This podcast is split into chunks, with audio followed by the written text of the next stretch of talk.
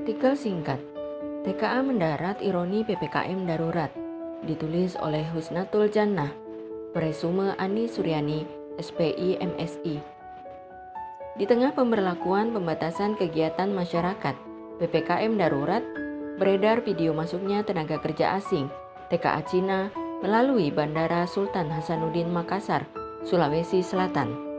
Masuknya TKA Cina ini jelas mendapat sorotan publik. Rakyat sendiri diminta mengurangi dan membatasi mobilitas keluar rumah. Tetapi TKA dibiarkan berdatangan. Berapa kali sudah rejim ini menetapkan kebijakan yang membingungkan dan maju mundur tanpa kepastian. Kebijakan gas rem yang diterapkan terbukti tidak efektif menekan laju penularan COVID-19. Saat kasus positif COVID berkurang, kegiatan ekonomi dan sejumlah kerumunan digas dan dilonggarkan. Saat kasus meningkat seperti saat ini, kebijakan tarik rem darurat diberlakukan. Sikap penguasa yang tetap membiarkan TKA masuk sangat melukai hati rakyat. Kebijakan inkonsisten ini pula yang membuat kepercayaan publik terhadap pemerintah hilang. Ketika penguasanya sudah tidak dipercaya, kebijakan seketat apa pun, bahkan jika benar sekalipun, akan sulit dipercaya lagi oleh rakyat. Pemerintah masih mempersilahkan dan memberi izin kedatangan TKA secara bergelombang dengan alasan karena mereka datang untuk bekerja di proyek strategis nasional.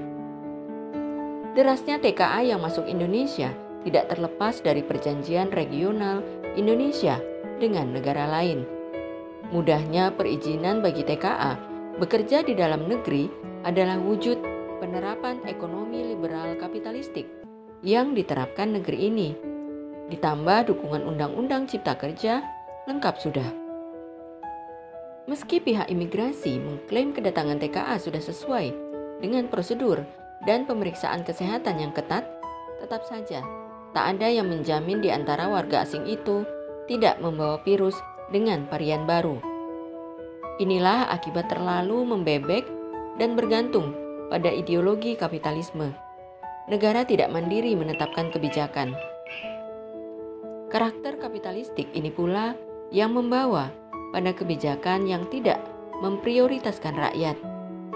Maka, butuh kebijakan yang mengutamakan penyelamatan sistem kesehatan dan nyawa rakyat.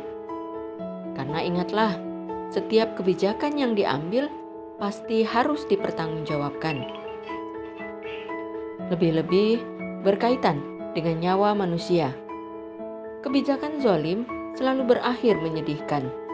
Allah Subhanahu wa Ta'ala berfirman, "Sesungguhnya dosa itu atas orang-orang yang berbuat zolim kepada sesama manusia dan melampaui batas di bumi tanpa mengindahkan kebenaran.